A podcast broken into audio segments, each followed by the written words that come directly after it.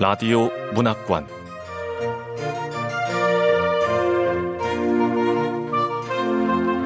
한국 단편 문학 특선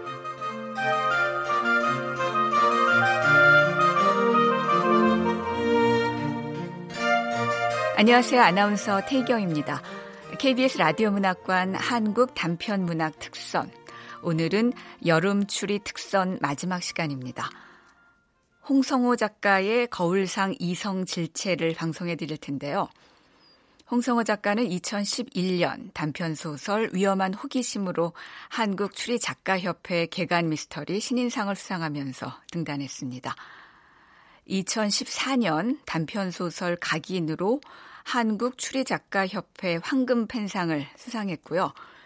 2016년 셜록 홈즈 패스티시 앤솔로지 셜록 홈즈의 증명에 참여한 바 있습니다. 2019년 7월 장편 소설 아기의 질량을 발표했죠. 현재 한국 추리작가협회 부회장으로 활동 중입니다. KBS 라디오 문학관 한국 단편 문학 특선 홍성호 작가의 거울상 이성질체 지금 시작하겠습니다.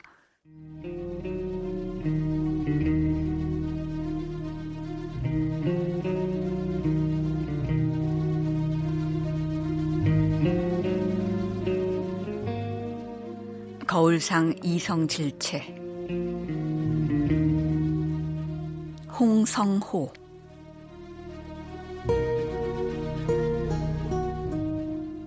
거울상 이성질체. 물질의 구조에서 입체의 배치가 실물과 거울에 비친 상의 관계와 같아 서로 포기할 수 없는 한 쌍의 화합물이다. 동일한 물리적, 화학적 특징을 가지고 있으나 매우 다른 생물학적 활성을 가진다. 예를 들어 케타민이나 티몰롤은 거울상 이성 질체로서 하나는 약으로 사용되고 다른 하나는 독극물로 작용한다.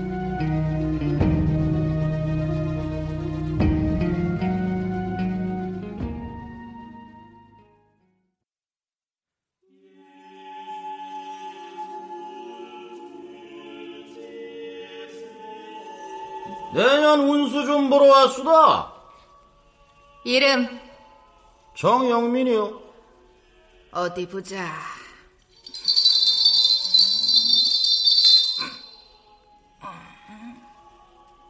관제수가 있어. 조만간 경찰이나 검찰이 불려다닐게요.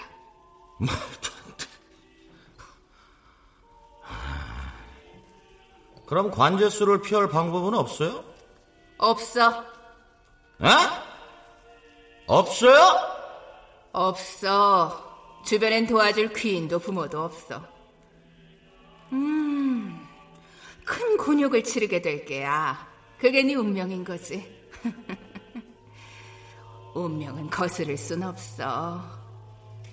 어쩌면 평생 감옥에서 썩어야 할지도 몰라. 뭐라고! 야!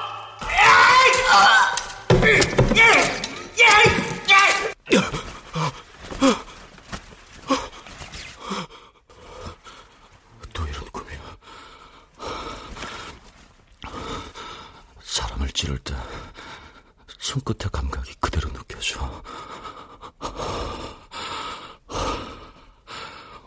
왜 이런 꿈을 자주 꾸는 거야? 난 경찰인데 꿈속에선 살인자가 되었네.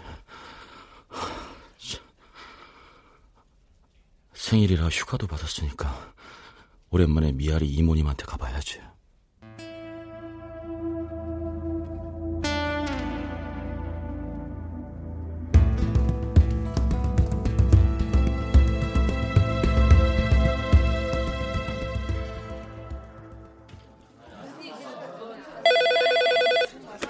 네, 특별수사팀 최준희 경장입니다. 사람이 죽었어요. 미아리 전 전진에서 침착하게 자세히 말씀해 주시겠어요? 역술인이 살해당한 건가요? 눈수 보러 왔는데 죽어 있었어요. 칼에 찔려서 피를 많이 흘렸어요. 아, 네, 지금 바로 출동하겠습니다. 신고 감사드립니다. 최 경장, 살인 사건이야? 네, 김 팀장님. 이번에도 역술인이 살해당했다는 다들 뭐해? 특별수사팀 전원 출동이다. 박동수 경사는 잠시 만에 전화해서 현장으로 오라 그래. 네, 팀장님. 선배님, 파견 나온 정영민 행동과학 팀장님한테도 연락할까요? 휴가잖아. 예, 예, 감식관이죠. 특별수사팀 황동수 경사입니다. 예, 살인 사건입니다. 아휴, 그러게 말입니다. 크리스마스 이브인데. 예, 미아리 점집이고요. 주소는 이동하면서 찍어드릴게요. 아유, 그러게요. 역술인 살인 사건이 벌써 세 번째. 이따 현장에서 뵐게요. 예. 정영민 경위님도 아셔야 되는 거 아닙니까? 막내야, 너는 눈치도 없냐? 우리 팀장님이 은근 질투하는 거 느꼈어, 못 느꼈어? 느꼈습니다.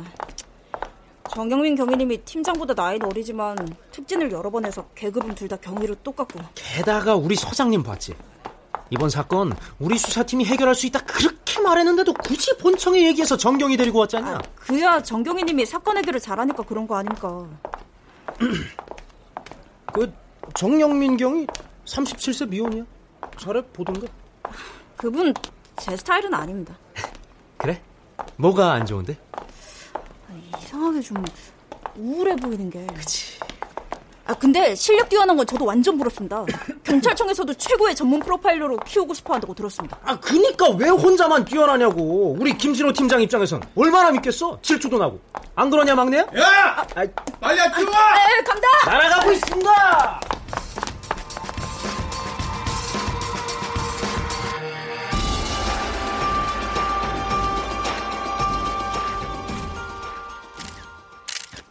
자, 지문 파악 잘하고 증거 될 만한 거 있는지 샅샅이 뒤져봐. 네 팀장님. 세상 좋아졌지. 크리스마스 이브라고 휴가 내는 놈이 뭐 이쁘다고.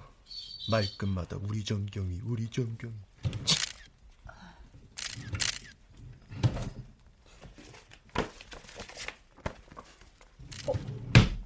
어, 어, 용의자 파악한 것 같습니다.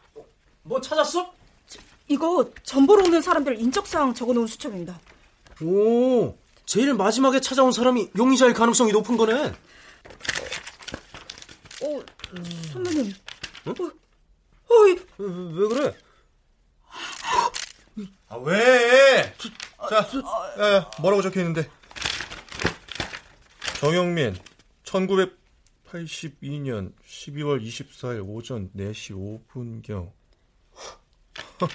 아, 그니까 정영민 경위님이 제일 마지막 손님? 아, 이게 어떻게 된 일일까요? 뭐해? 당장 정영민 잡아와!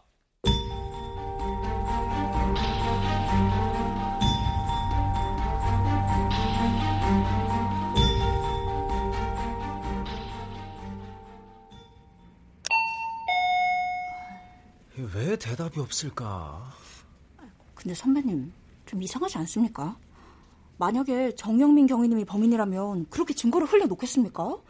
요즘 역술인 살인 사건에 모든 관심이 쏠려 있는 판에. 그러게. 근데 그 역술인 노트에 정영민 경위 이름이 딱 적혀 있는 건 사실이잖아. 왜 갔을까? 그것도 크리스마스 이브에. 경위님! 정경희님 안에 계십니까? 누구? 뭐야? 아, 정경희님, 또 역술인이 살해됐습니다. 혹시 미아리 점집 50대 여자? 경희님이 그걸 어떻게 아세요? 근데 저 사건 현장에서 정영민 경위님 이름이 나왔습니다. 그래서 용의자로 긴급 체포... 아니, 데, 데려오라고.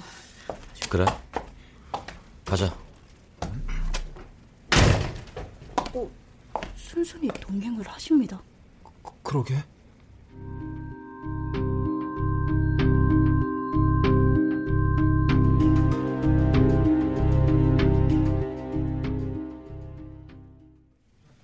황동수 경사는 자리 좀 놔주고. 네, 팀장님.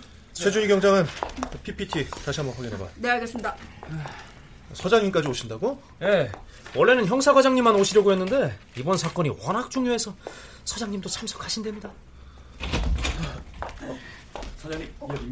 아유, 아유, 아유, 아이고, 특별 수사팀이 수고가 많구만, 어? 올해 크리스마스 이브는 아주 오랫동안 기억에 남겠어. 야, 이봐, 형사과자. 예. 범인 빨리 잡으라고 위에서도 아주 난리야. 야, 빨리 잡자고, 어? 시작해봐. 예, 서장님. 특별수사팀 팀장 김준호 경입니다. 사건 개요를 말씀드리겠습니다. 아, 잠깐. 그 행동과학팀 정영민 팀장도 이번 특별수사팀에 합류하지 않았나? 왜 없어? 저 브리핑 끝난 후에 말씀드리려고 했는데 세 번째 피해자인 역술인 정명아 씨의 노트에 정영민 경의 이름과 생년월일이 적혀 있었습니다. 그러니까 피해자가 살해당하기 전 마지막으로 다녀간 사람이 정영민 경위로 추정돼 용의자로 긴급 체포한 상황입니다. 뭔 소리야? 정경이가 용의자라니? 어? 그동안 수사한 거 들어보고 체포를 하던 수사팀에서 빼든 건 내가 책임질 테니까 빨리 데려와! 나 사장님!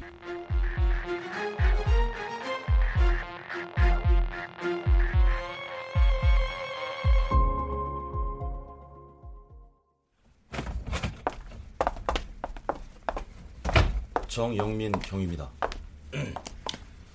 정경이는 거기 앉고 다 모였으니까 빨리 시작해. 예, 서장님. 화면부터 보시겠습니다. 첫 번째 사건 현장입니다. 아유, 아주 얼굴을 진니가 났네요. 그 쓸데없이 잡소리 내려면 당장 나가. 아닙니다. 결론부터 말해봐. 이번 사건 연쇄살인이야 아니야? 전 연쇄살인 사건은 아닌 것으로 파악하고 있습니다. 이유는? 세 개의 사건을 하나로 엮으면 자칫 수사에 혼선을 빚을 수도 있고 괜히 기자들이 더 크게 떠들어댈 수도 있습니다. 아니요. 연쇄 살인이 확실합니다. 서장님, 정영민 경위는 용의자입니다. 용의자가 무슨 연쇄... 알아. 아는데 일단 드러나 보자고. 지금 중요한 건 범인 잡는 거 아니야? 그럼 다 들어봐야지. 정경이, 연쇄살인이라고 주장하는 근거는 뭐예요? 세 사건 모두 반경 200m 안에서 일어났고 피해자는 모두 역술인입니다. 대부분의 점집이 영업 특성상 아무나 출입할 수가 있어서 쉽게 범죄의 표적이 됐을 겁니다. 속단하면 안 됩니다. 첫 번째 살인 사건은 절국 공유로 피해자를 살해했고 두 번째 사건은 교살, 이번 사건은 칼로 살해했습니다. 살해 방법이 모두 다릅니다. 네, 피해자도 다 제각각입니다. 첫 번째는 30대 후반 여성, 두 번째는 60대 후반 남성, 세 번째는 50대 초반 여성이죠. 중구난방입니다. 역술인이란 것 외에는 공통점이 없습니다. 그럼 대상자를 가리지 않는 묻지마 살인이라는 거야? 범죄 현장을 잘 보시면 묻지마 살인이라고 할 수도 없습니다. 첫 번째 사건은 보시다시피 피해자가 살해된 거실만 어질러졌을 뿐 사라진 금품은 없습니다. 피해자가 방어하면서 어질러진 것으로 보입니다. 두 번째 사건은 또 전혀 다릅니다. 피해자를 살해한 후 집안 전체를 뒤집어 놨습니다. 보세요. 피해 물품도 제법 되고 이건 정황상 강도 살인으로 봐야 합니다. 음, 강도 살인이라. 이건 세 번째 사건 현장으로 보시다시피 깔끔하게 피해자만 살해했습니다. 범인은 아무것도 건드리지 않은 채 현장을 빠져나왔고요. 피해자가 불시에 공격을 당했는지 방어한 흔적도 별로 없구만. 그렇습니다, 서장님. 세 사건은 범행 수법과 범행 후 주변 정황이 전혀 다릅니다. 그래서 김 팀장은 이번 사건이 연쇄 살인 사건이 아니다? 그럼 뭔데? 모방 범죄입니다. 최준희 경장? 네. 첫 번째 사건과 지난 가을 인터넷을 달궜던 묻지마 살인 사건을 같이 올려주세요. 네, 팀장님. 그 피해자 얼굴을 알아볼 수 없도록 진이가 놓은 게 똑같은데요, 사장님. 근데 정영민 경위는 왜 연쇄 살인 사건이라고 주장하는 거지? 첫 번째 사건은 범인이 세상에 태어나 저지른 최초의 살인이었습니다. 그리고 범인은 계속 진화하고 있습니다. 진화? 범인이 진화를 한다고? 그렇습니다. 첫 번째 피해자는 30대 여성입니다. 범인은 피해자의 온몸을 절국공이로 수십 회 내리쳤죠.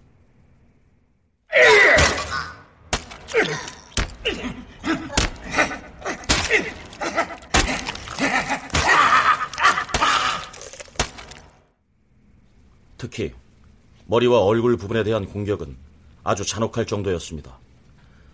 함물이 심해 피해자의 신원을 얼굴로는 파악하지 못할 정도였고요. 이런 피해자에 대한 과도한 공격은 원한에 의한 계획적 살인에서 흔히 일어납니다. 원한에 의한 계획적 살인. 연쇄라며?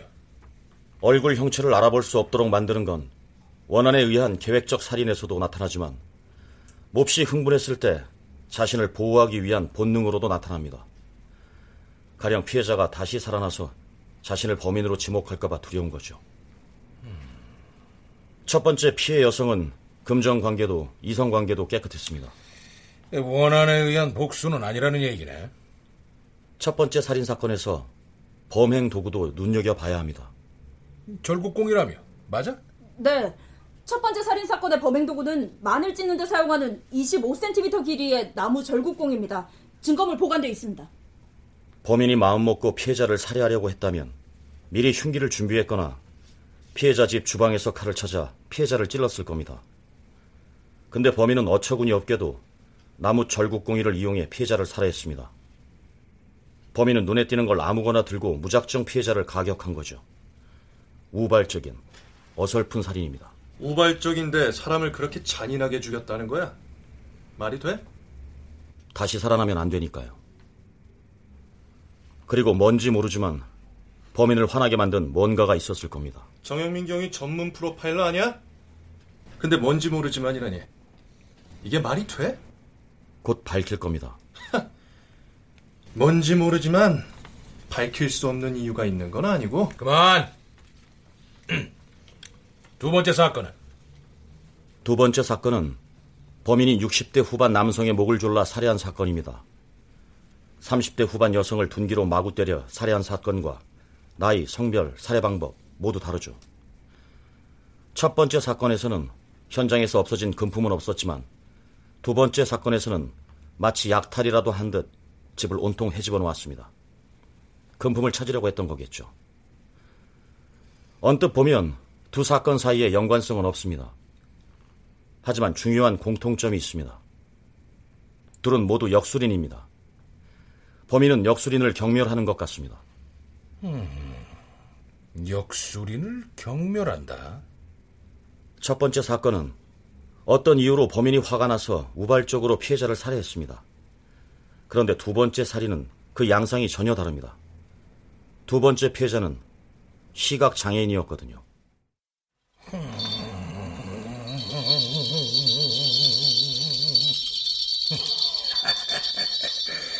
에, 나는 앞은 볼 수 없지만 사람의 미래를 볼 수는 있지요. 뭐가 궁금하신가? 에? 손님, 생년월일과 태어난 시를 말해봐요. 그럼 운명을 알...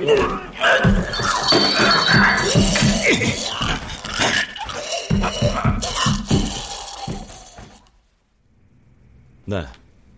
두 번째 피해자는 시각 장애인이라 김인왕의 자신을 방어할 수 없는 사람이죠. 사크는?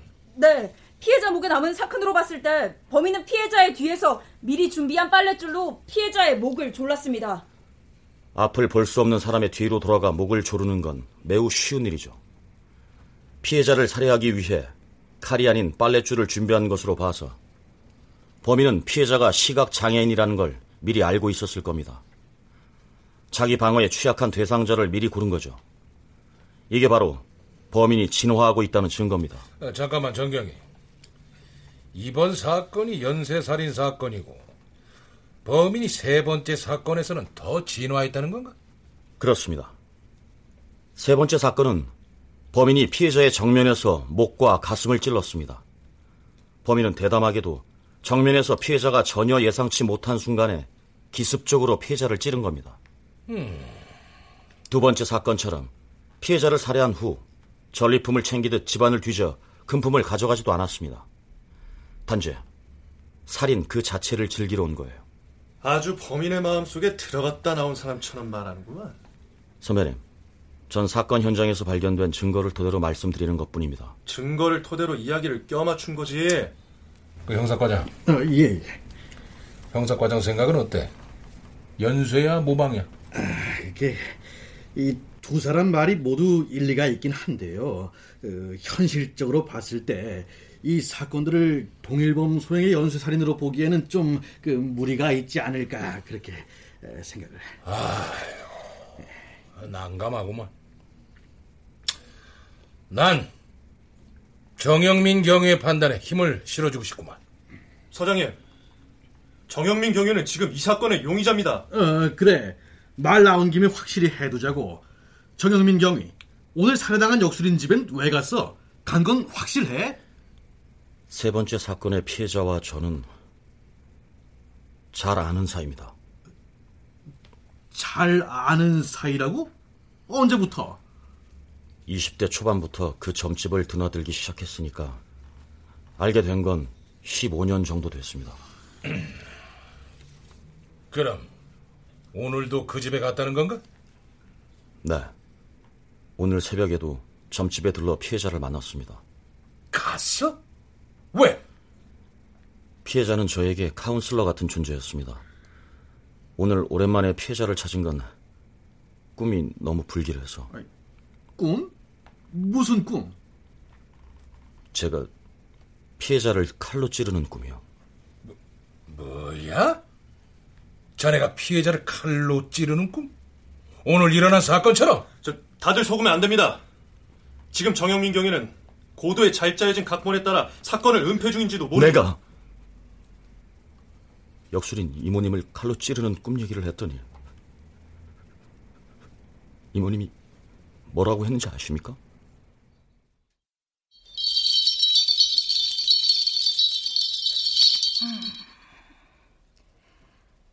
나는 오늘 죽을 거야.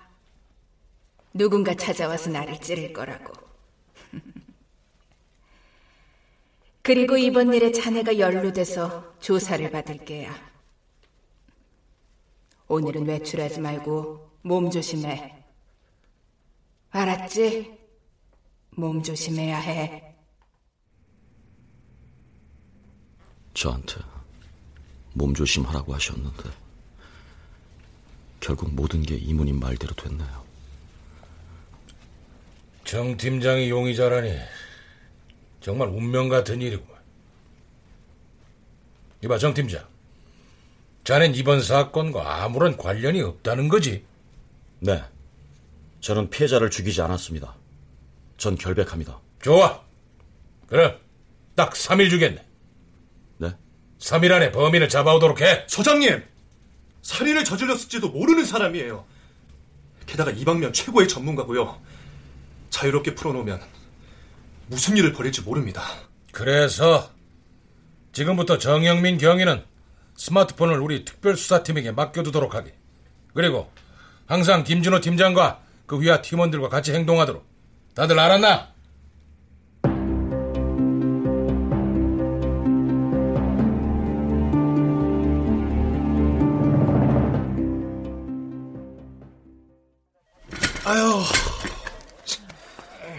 이제 하다 하다 용의자를 모시고 다니면서 수사를 해야 되는 거야? 다원. 팀장님, 그 노트 좀 볼 수 있을까요? 뭘 보여달래? 여기 네 이름 적혀 있는 페이지 찢어버리려고? 아닙니다. 확인하고 싶은 게 있어서 그럽니다. 이모님은 손님이 오면 항상 제일 먼저 그 노트에 이름과 사주를 적어놓고 이야기를 시작했습니다. 피해자를 마지막으로 찾았던 손님의 인적 사항도 그 노트에 적혀 있을 이 자식이 정말 우리 바보 천치로 하나. 그건 벌써 검토 다 끝났어. 그게 바로 너라니까. 이제 이 노트는 지문 감식을 위해 과학수사팀으로 넘길 거야. 아이, 팀장님, 어려운 일도 아닌데 한번 보여주죠. 그래? 좋아. 딱 한 번이야. 장갑이나 껴. 네.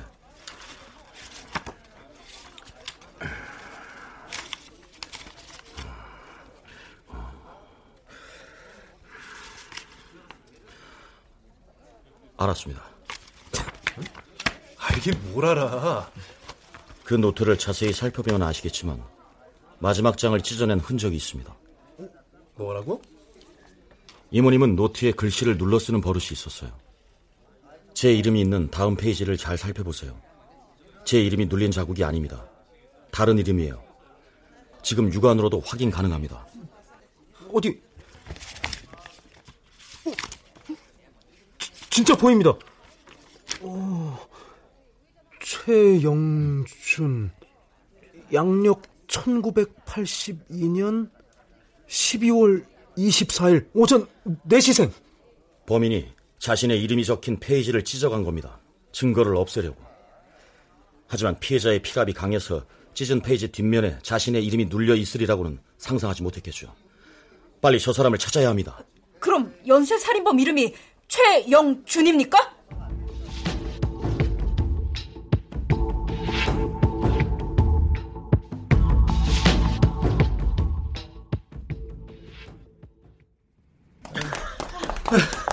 최영준이라는 사람 정말 있어요. 어? 그 정영민 경위님 말대로 첫 번째 사건과 두 번째 사건의 피해자 유선 전화로 걸려왔던 전화번호를 조사한 내용을 다시 검토해봤거든요. 그랬더니 사건 발생 하루 전날 걸려온 전화 중에 최영준이라는 사람 명의의 핸드폰 번호가 있었습니다. 네. 세 번째 사건은? 아 근데 이 세 번째가 없어요. 세 번째 사건에서는 최영준이라는 사람으로부터 걸려온 전화는 없었지만 좀 수상한 점이 있긴 했습니다. 뭐지? 사건 하루 전에 근처 공중전화에서 걸려온 전화가 있었습니다. 바로 그거야. 잘하면 범인의 인상착의까지 알아낼 수 있을 겁니다. 어서 그 공중전화 부스 주변 CCTV를 탐문해 봐야 합니다. 자, 그러면 막내하고 저는 CCTV 조사해 볼 테니까 두 분은 당직실에서 눈 좀 붙이시죠. 가자, 최 경장. 네. 아이고 커피 한 잔 해야겠다. 아유. 너도 마실래? 네, 선배님. 연쇄살인이 맞는 건가? 자. 예, 감사합니다. 아, 넌 나이도 어린 놈이 그런 점집에는 왜 들락거린 거야? 글쎄요. 그냥 거기 가면 마음이 편했어요. 나도 모르게 어렸을 때부터 사람을 죽이는 상상을 많이 했어요. 그게 상상인지 꿈인지도 모르겠고, 내 안에 또 다른 내가 사는 느낌. 그걸 알고 싶어서 심리학 공부도 하고 그랬는데, 모르겠더라고요.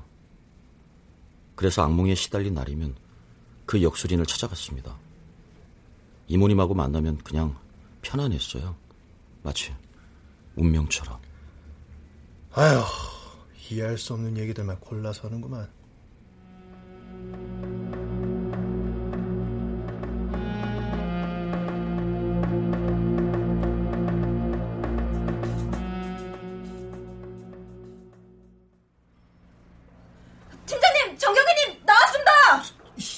CCTV 범인 얼굴 나왔어요. 빨리 와보세요. 나왔어? 범인 찾은 거야? 근데 그게 아이, 이게 아, 왜들 그래? 아이, 이거 정영민 확대해봐. 네. 저, 모자를 눌러쓰긴 했지만 CCTV에 찍힌 인물 정영민 경위님으로 보입니다. 정영민 이 자식 사람을 놀려도 유분수지. 씨. 야, 야, 야 정영민. 이, 이거 놓고 일로 와. 하루도 안 돼. 탄로날 거짓말을 왜 한 거야? 어? 나 엿 먹으라고? 똑바로 봐. 범인 누군지 똑바로 보라고! 팀장님, CCTV 찾아보라고 한 사람 접니다. 만약 제가 범인이라면 공중전화 부스 주변 CCTV를 찾아보란 이야기를 했겠습니까? 이렇게 얼굴이 드러나는데? 그럼 이 상황은 어떻게 설명할래? 이 얼굴 너잖아! 선배님, 내일 아침 일찍 저랑 가볼 곳이 있습니다. 뭐? 너 또 무슨 꿍꿍이야?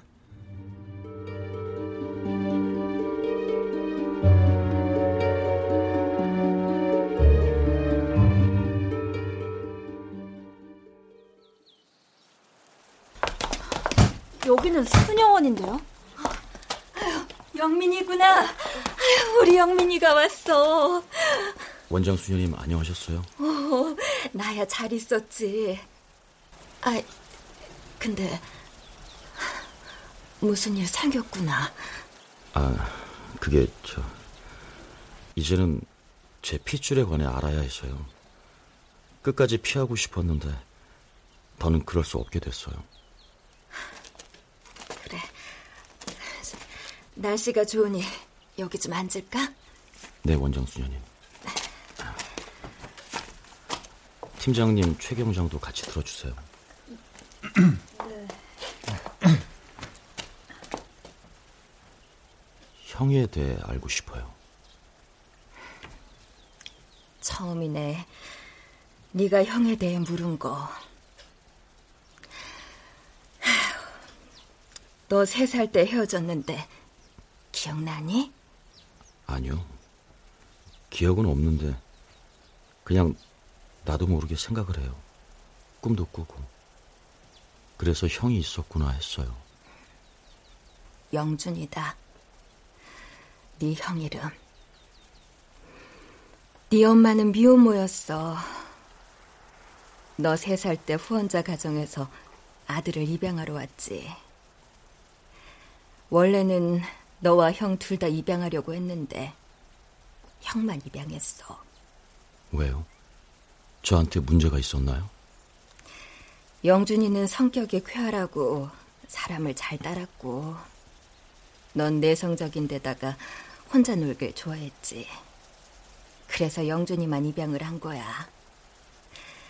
영민이 넌 우리 수녀원에서 자라게 된 거고. 아유, 근데 우린 영준이가 잘 사는 줄만 알았는데 들리는 소리를 들어보니까 그게 아닌 거야. 사람도 때리고 돈도 빼앗고 교도소도 들락날락하고 아니야. 영민이니까 그걸 어떻게 하니? 형 소식 들었어? 그게 아니라 그, 그냥 알 수 있어요. 이 세상에 또 다른 내가 존재한다는 느낌. 저, 저기 원장 수녀님. 어. 형 생일 12월 24일. 우리 쌍둥이 맞아요? 어, 맞아. 일란성 쌍둥이야. 일란성 쌍, 쌍둥이? 그래서 얼굴이 똑같았구나.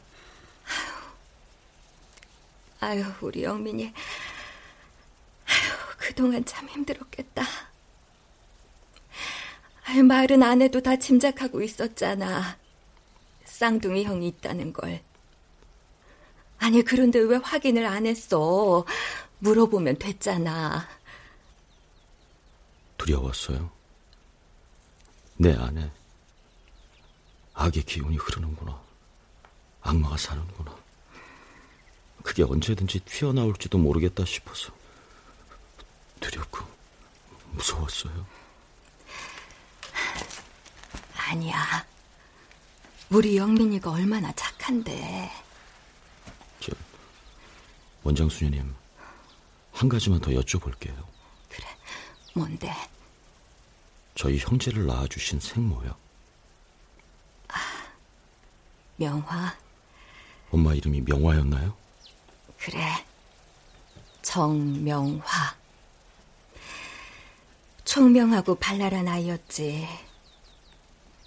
고등학생 때 미혼모가 됐어. 동네 오빠와 사랑을 하게 돼 너를 가진 거야.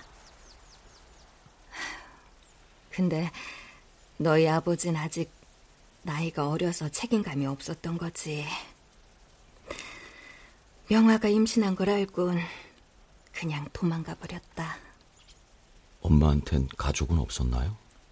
있었지. 너희 엄마가 집을 나온 거야. 외할머니가 무당이었거든. 아, 혹시 제 어머니도 무당이었나요? 어, 맞아. 미알이 어디선가 역수론을 한다고 들었는데. 낳아주신 어머니도 역설이었군요. 아유, 영민이 너 우니? 아, 왜? 혹시 엄마를 만난 적 있어?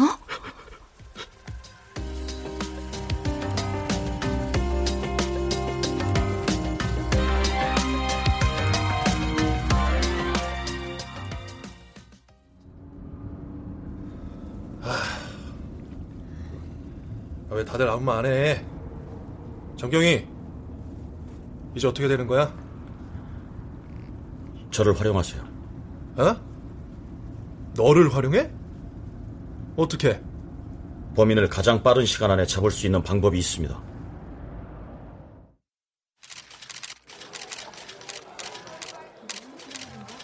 지금부터 역술인 연쇄살인 사건의 용의자를 공개 수배하는 기자회견을 시작하겠습니다. 저는 이번 사건의 특별수사팀에 합류한 경찰청 행동과학수사팀 팀장 정영민 경위라고 합니다. 지금 이 사진 속 주인공이 역술인 연쇄 살인 사건의 범인입니다. 저 K일보 조하나 기자입니다. 범인 사진을 잘못 들고 있는 거 아닙니까? 지금 범인이라고 지목한 사람의 사진하고 기자회견을 하는 정영민 경위의 얼굴이 같은 거 알고 계십니까? 네, 제 얼굴 맞습니다. 이 사건의 연쇄 살인범은 저와 똑같이 생긴 일란성 쌍둥이 형 최영준입니다. 시민 여러분께서 저와 똑같이 생긴 사람을 보시면 제보해 주시기 바랍니다. 역수인 연쇄 살인범이 속히 잡힐 수 있도록 시민 여러분의 적극적인 제보 바랍니다. 영준이 형, 나야 영민이. 지금 보고 있으면 자수해. 어? 알았지?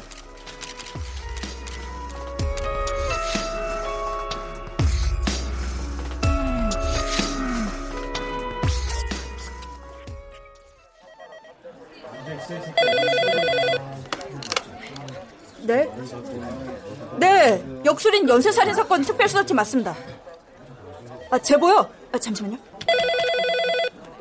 역술인 연쇄살인 사건 특별수사팀 황동수 경사입니다. 네, 네, 말씀하세요. 역시 정영민 경위는 탁월해. 쌍둥이 동생이 형을 공개 수배한다니까 언론에서 집중적으로 관심을 가지잖아. 잠깐만요. 지금 뭐라고 하셨습니까? 뉴스에서 브리핑한 경찰하고 정말 똑같이 생긴 사람이 우리 다가구 주택 옥탑에 살아요. 방금 올라가 보니까 그 방에 불이 켜 있어요. 방금 들어왔나 봐요. 아유, 빨리 와주세요. 무서워 죽겠어요. 어, 네, 제보 고맙습니다. 아, 팀장님, 연쇄살인범 최영준 위치 파악했습니다. 좋았어. 특별수사팀 전원 출동한다. 네. 자,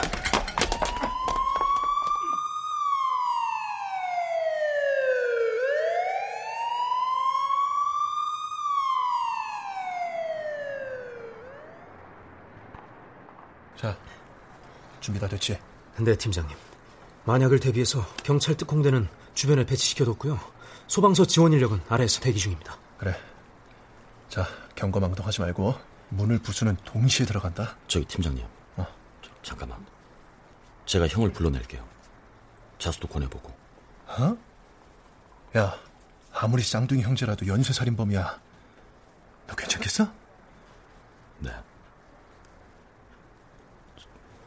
제가 제 속에 있는 악한 기운을 느꼈다면 형도 느꼈을 거예요. 형이 마음속에 흐르는 선한 기운을 느꼈을 겁니다. 왜냐면 우리는 쌍둥이니까요. 그래, 좋아.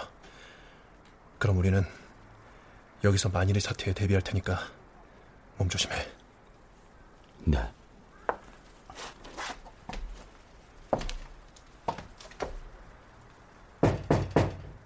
형, 나야. 형, 문 열어. 나 영민이라고. 정영민. TV에서 브리핑했던 형 동생.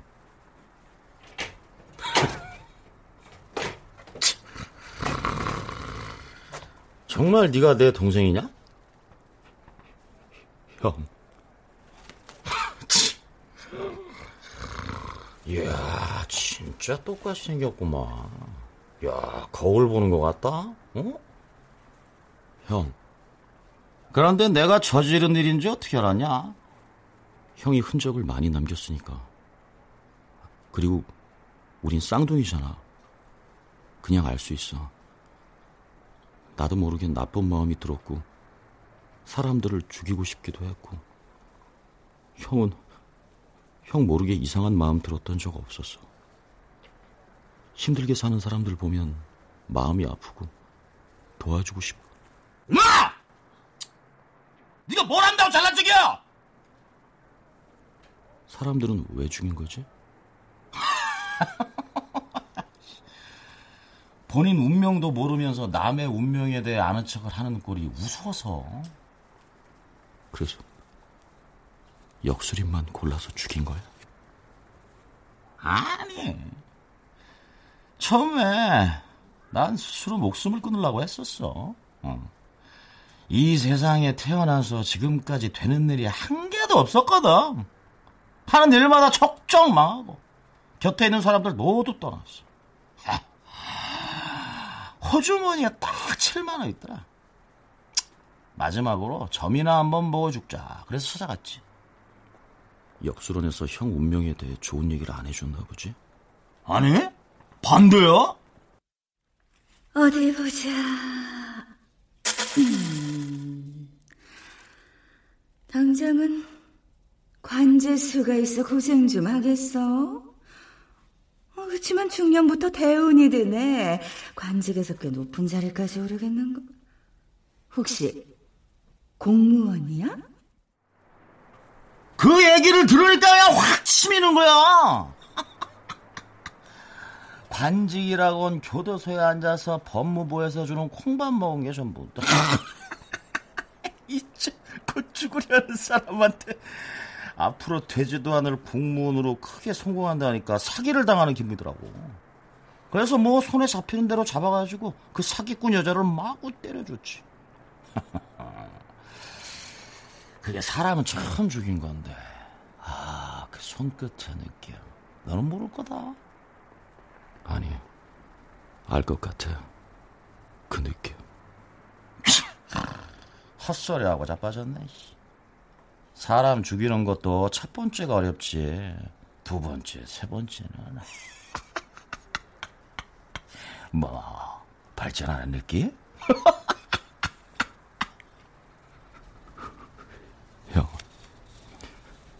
세 번째 죽인 역술인 얘기도 해봐. 좀 특이한 여자였어. 하마터면 그 여자 말에 낚일 뻔했었거든. 점집에 들어가자마자 내가 말하지도 않았는데 그 여자가 내 생년월일과 태어난 시간을 읊어대면서 노트 적더라. 이게 나는 뭔가 싶었어. 어? 정말 영험한 무당인가 싶기도 했고. 여자가 나를 써보면서 다짜고짜 빨리 찌르라고 하다고. 내가 찾아오는 걸 오랫동안 기다렸다고 하면서 말이야. 허, 야.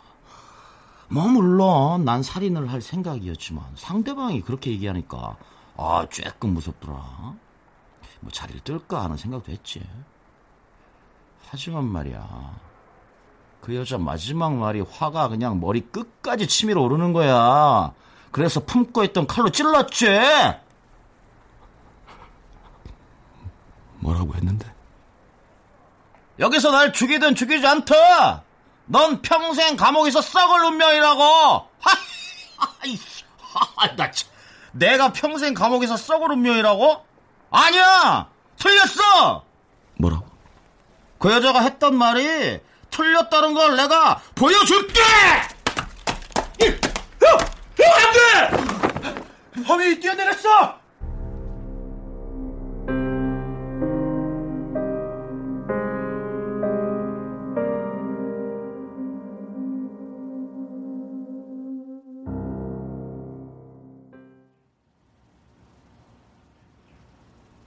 또 하냐? 경찰 안 바쁘냐? 형, 이제는 운명을 믿어? 뭐, 운명이라는 게 있기는 있나 보다? 그날 형이 옥상에서 뛰어내렸을 때 형이 정말 죽는 줄 알았어. 그러게.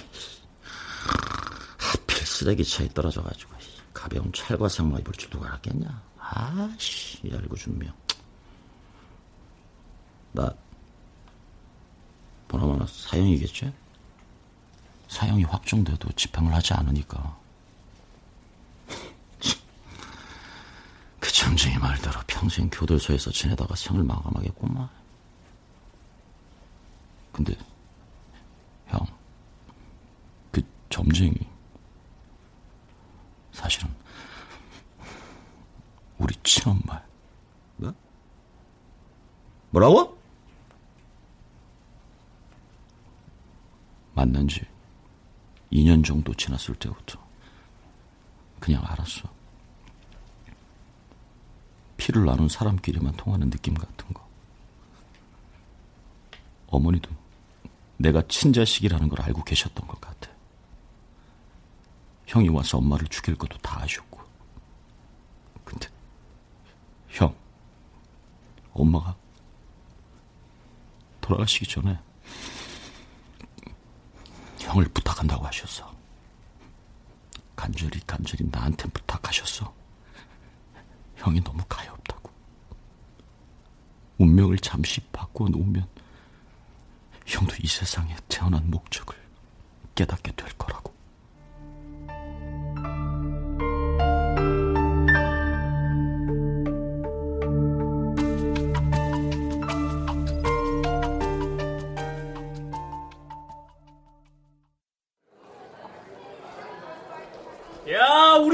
우리 김진호 팀장님, 야, 아주 멋지십니다. 어? 특진하는 소감이 어떠신지 한 말씀만. 아, 아, 쑥스럽게. 야, 나보다 정영민 경위가 특진해야 되는 건데 정경이가 양보를 해가지고. 팀장님이 특별 수사팀을 잘 이끌었기 때문에 특진을 하는 거죠. 그리고 쌍둥이 형을 교도소에 쳐놓고 동생이 특진하는 건 아닙니다. 절대. 뭐 그건 또 그러네. 그 형은 어때? 그럭저럭 잘 지내고 있는 것 같더라고요. 근데 어머니와는 왜 서로 아는 척 안 하고 점집 주인과 손님 관계처럼 지낸 거야? 서로의 운명을 침범하지 않으려는 암묵적인 약속. 우린 모른 척하며 사는 게 더 편했던 것 같아요. 저기 정경이는 사람들한테 정해진 운명이 있다고 믿어? 음, 글쎄요. 일란성 쌍둥이는 같은 사주로 본다네요. 근데 한 명은 범죄자고 한 명은 그 범죄자를 잡는 경찰이니까 뭐 운명도 전적으로 믿을 순 없죠. 내가 보기엔 정해진 운명이 있는 것 같기도 해. 형사는 항상 범죄자들과 함께 할 수밖에 없잖아. 그러니까 반은 범죄자나 마찬가지인 거지. 안 그래? 야, 뭔가 비논리적이면서도 논리적인데요? 야, 지금 웃는 거야? 야, 정영민 경이 웃는 거 처음 봐? 팀장님 도착하셨습니다. 어. 팀장님 수상자석에 가서 앉으시죠. 자, 김진호 경감님 수사하러 가시죠? 정영민! 앞으로는 그냥 형이라고 불러, 임마. 네, 형님. 어, 잠깐. 방금 큰 소리로 웃는 저 사람 정영민 경위님 맞지? 원래 저렇게 밝은 사람 아니었잖아. 그러게 말입니다. 정영민 경위는 좀 우물하고 내성적인데. 그치? 교도소에 있는 쌍둥이 형은 원래 밝은 성격이라 그랬고. 아, 이상하네. 음. 설마. 이거, 이거, 이거. 바뀐 거 아니야? 어?